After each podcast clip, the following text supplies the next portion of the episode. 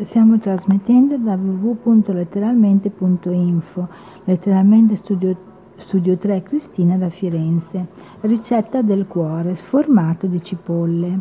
4 patate, sale, 3 grosse cipolle, 3-4 cucchiai di olio extravergine d'oliva, peperoncino rosso in polvere, alcuni cucchiai di parmigiano grattugiato, un cucchiaio di latte facoltativo.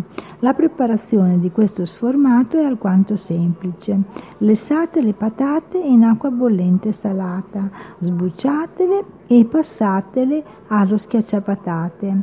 Sbucciate e tagliate a sottili fettine le cipolle e fatele stufare ad agio con l'olio, sale e un pizzico di peperoncino, sino a che siano ben morbide. Toglietene allora dalla casseruola circa tre quarti e ben sgocciolate, unitele al passato di patate e incorporandovi anche il parmigiano grattugiato.